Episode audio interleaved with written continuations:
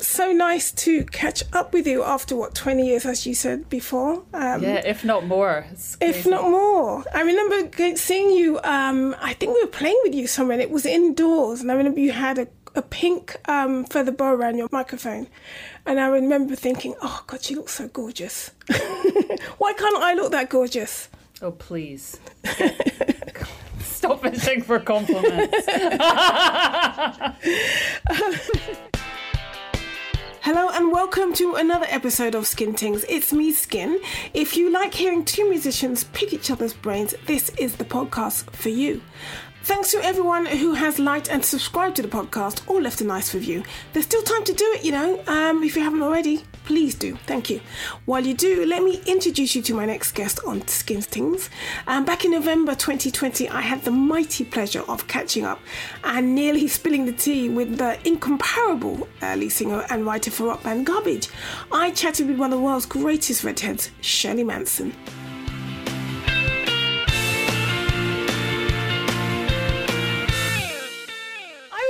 Time, there weren't that many female fronted bands, were they? There were like, uh, comes to mind, there was Sleeper, No Doubt, Elastica, Echobelly, you know, a few bands. But I felt like, I mean, of course, Hole as well. And I kind of feel like it was the second wave, this kind of foundation of female fronted bands that were um, I guess what what happened afterwards, you know, I think that in many ways you especially were like his, his real influence on what came afterwards. I mean, looking back now, how do you feel about that time period? Do you th- did you enjoy it at the time? Was it all a bit too mad? Did you have a sense of what you were doing, or you were just kind of just going forward full speed? I had absolutely no clue about what I was doing, and I mean, I'm sure much like you yeah. It was just full on and really surprising because it was really unusual time you know you, you mentioned all these female fronted bands that was so unusual you know yeah. i don't think it really happened before in the history of music where alternative women with an alternative perspective were given attention en masse like that mm.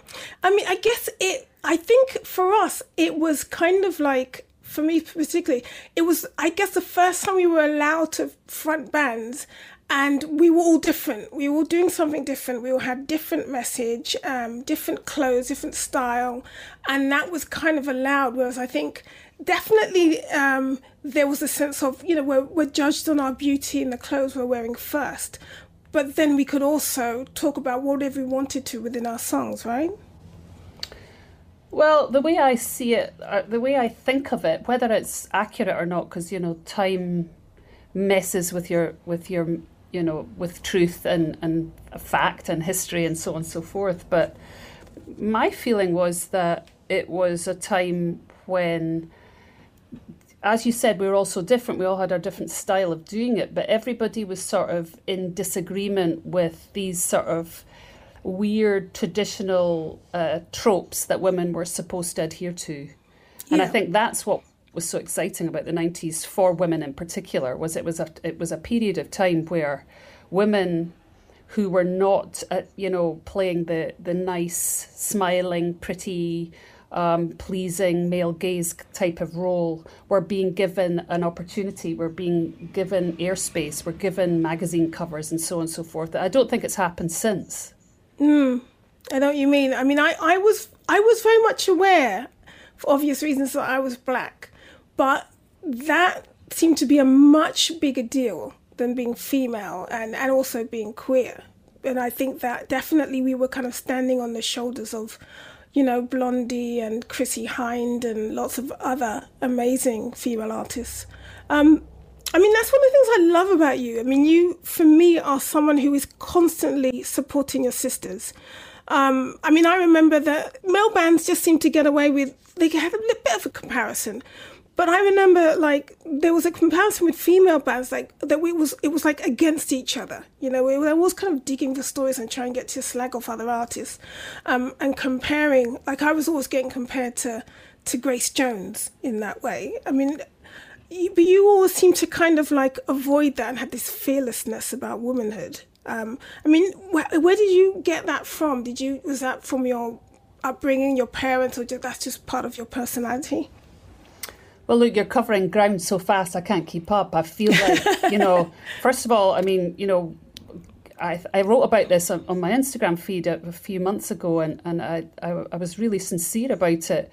It's only really now, in retrospect, that I realise what you were personally up against, you know, because mm. it never really occurred to me, you know, that you um, were the only that I can think of, the only black, you know, female rocker of your generation, the only one.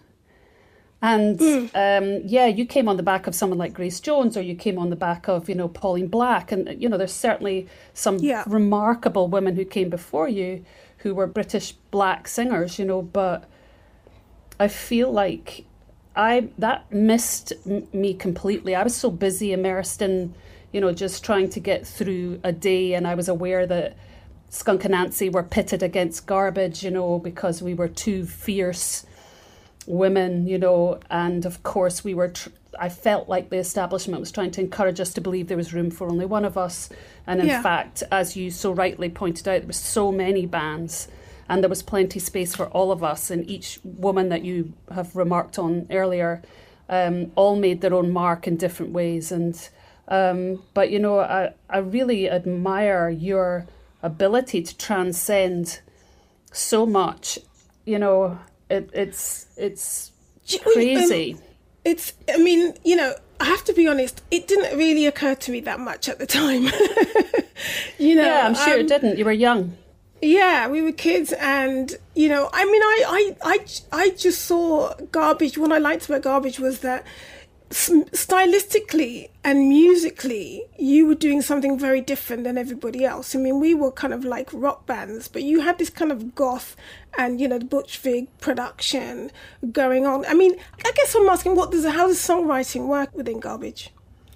Well, you know that's a really good question, and of course it has evolved over the years. And um, but you know, I write I write melodies, I write parts, I have production ideas. But, you know, again, when you're a young woman who's in a band with a famous male producer, yeah. you are it is assumed that you're a dummy and you just do everything that you're told to do and uh, uh, that probably was one of the biggest weights on my shoulders throughout yeah. my you know throughout the 90s um, that was no easy uh, weight to carry yeah I, I feel you in that respect i mean i I guess for me, I started my band, so it's there was a different kind of energy. But I do think that when you're writing with boys, it's difficult to you know it's been a constant battle to get to get ideas through sometimes.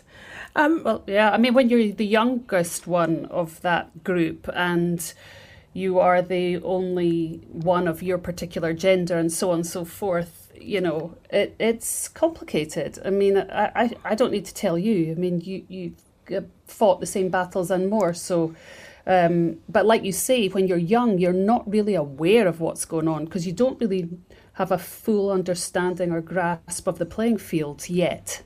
Yeah. And it's only really for me in my 50s that I've started to to look back and see what the playing field was like and I'm kind of amazed that I circumvented it all. you know, yeah. but I wasn't I wasn't sure what I was doing. It was not like I did it, you know, with premeditation. I did it just out of instinct. I mean, I, I think instinct is this really interesting thing that we have because, um, I and I, you know, people say to us, you know, you know, just just do this and just go with your instinct. I think that something takes a long time to learn how instinct works and how to get it involved and how to listen to it and develop it. You know, it it's not a quick thing, is it? See, I don't know about that. I always was brought up. I was brought up by a Scottish mum who had this. She was always talking about her Highland instinct. Now, whether that's a whole load of rubbish or not is irrelevant. it was the fact was that she always put a lot of weight into the idea of you must you must just follow the feeling inside as opposed yeah. to being doing what people are telling you to do or trying to suggest you do or try to manipulate you into doing like you just have to like listen absolutely to your gut and i always did that and i always trusted my gut like i didn't sit there and double think myself very often for the most yeah. part i was pretty clear about what felt comfortable for me, and uh, that guided me really well. I mean, strangely, that was actually my next question. What was Baby Manson like? What were you like growing up? Did you? did you? I mean, I'm I'm intrigued. I'm just like imagining you running along the Highlands or something. no, no, no, no. I grew up in a city, and um, I was a really sweet little girl, and then something happened. I don't know what happened, but adolescence kicked in, and I became a bit of an emotional, like hurricane, and yeah. uh, was pretty difficult to deal with a lot of the time. But looking back now, I think it's just because I was hypersensitive, and you know, hypersensitivity causes a lot of problems, not just for yourself, but for the people around you. Yeah. In what way were you hypersensitive? Like, well, you um, know, I was always aware of of the like the inference of of emotions in in other people and intentions and un, words unspoken and um, hidden so narratives. You have, you the empathy gene. I yeah, I, unfortunately yeah, I do, but it's also like a superpower, much like all right. Artists. I think so. Yeah, I mean that's where the the lyrics and the stories within the lyrics come, right?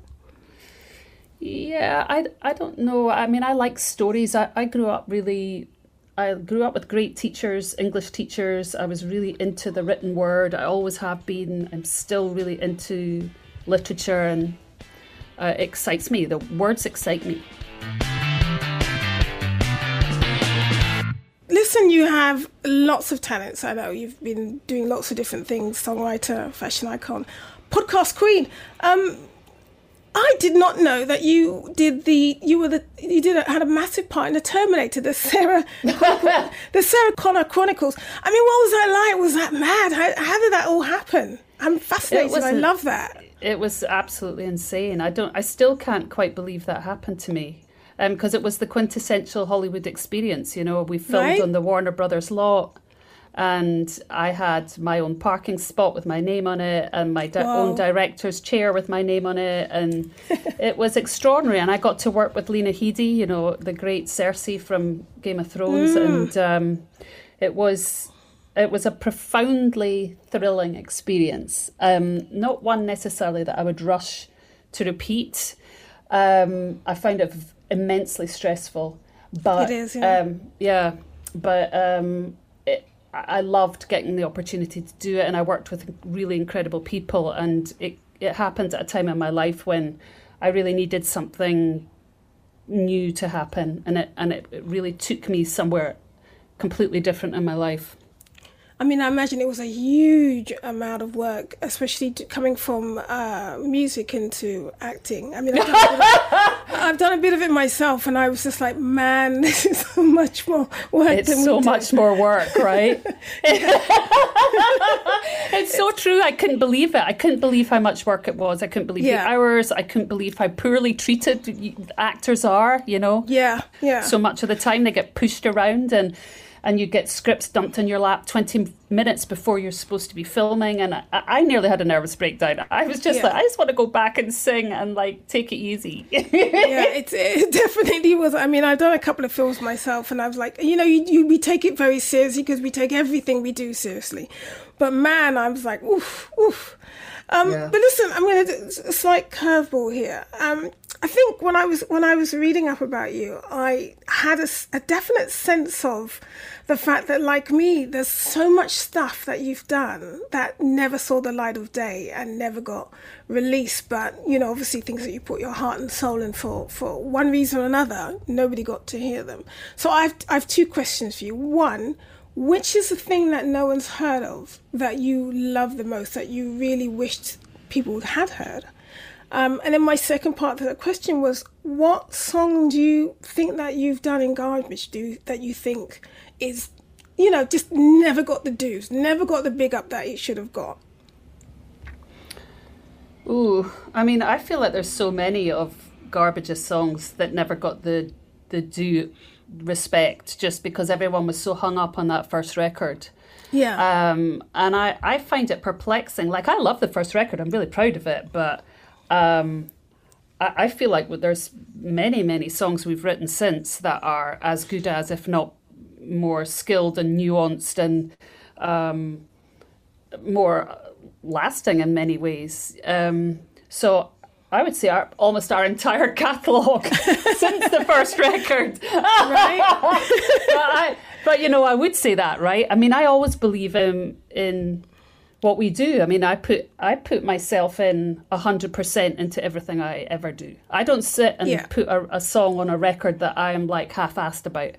I always feel like this is great, you know, and I'm always yeah. surprised when lots excited. of other people, yeah, yeah, yeah, and I'm always a bit surprised when when everybody's like, well, yeah, you know, that's okay, but isn't Stupid Girl the best thing that's ever been written in the history of rock, uh, you know, rock I think music? That, I think it's the same. Every band that's been around longer than uh, one album or two albums of, that was successful says the same thing. It's like, guys, open your ears.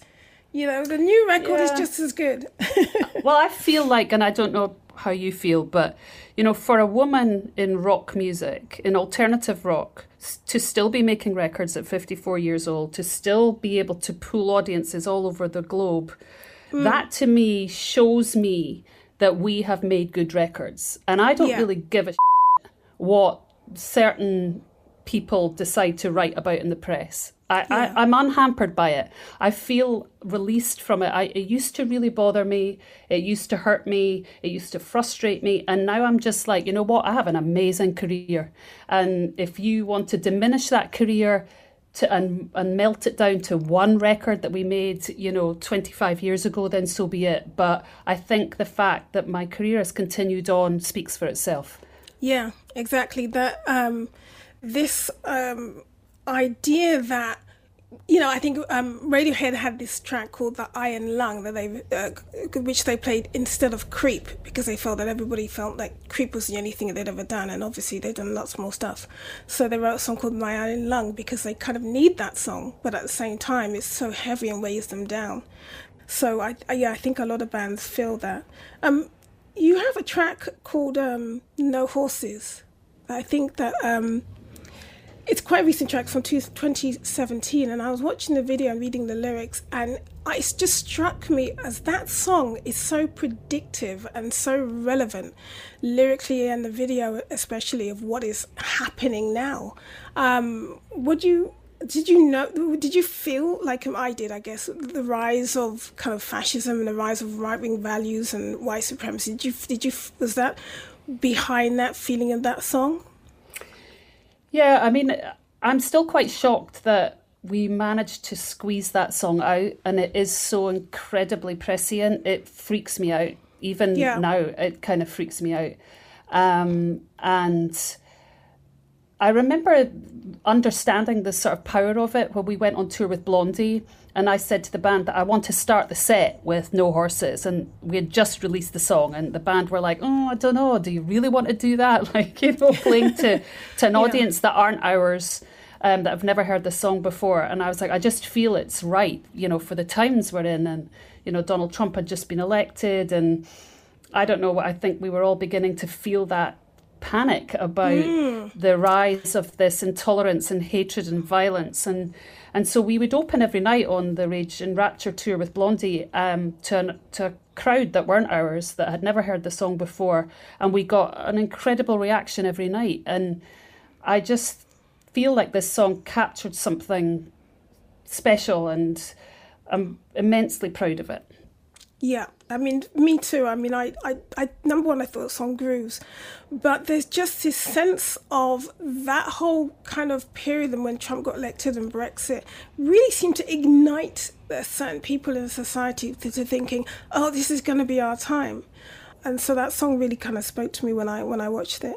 I think people have been taught that money is God and that they must worship it in order to, to secure their future. I think they've been brainwashed into thinking that. Mm. And and I feel panicked about it because there's so many precious things in our culture and our societies that don't make money that I mean our NHS is a perfect example of something that is so precious but mm. isn't got a great profit margin and it panics me that everything's being valued by you know money and profit and there's some things that just can't afford to be judged that way and that is what No Horses about mm, i totally agree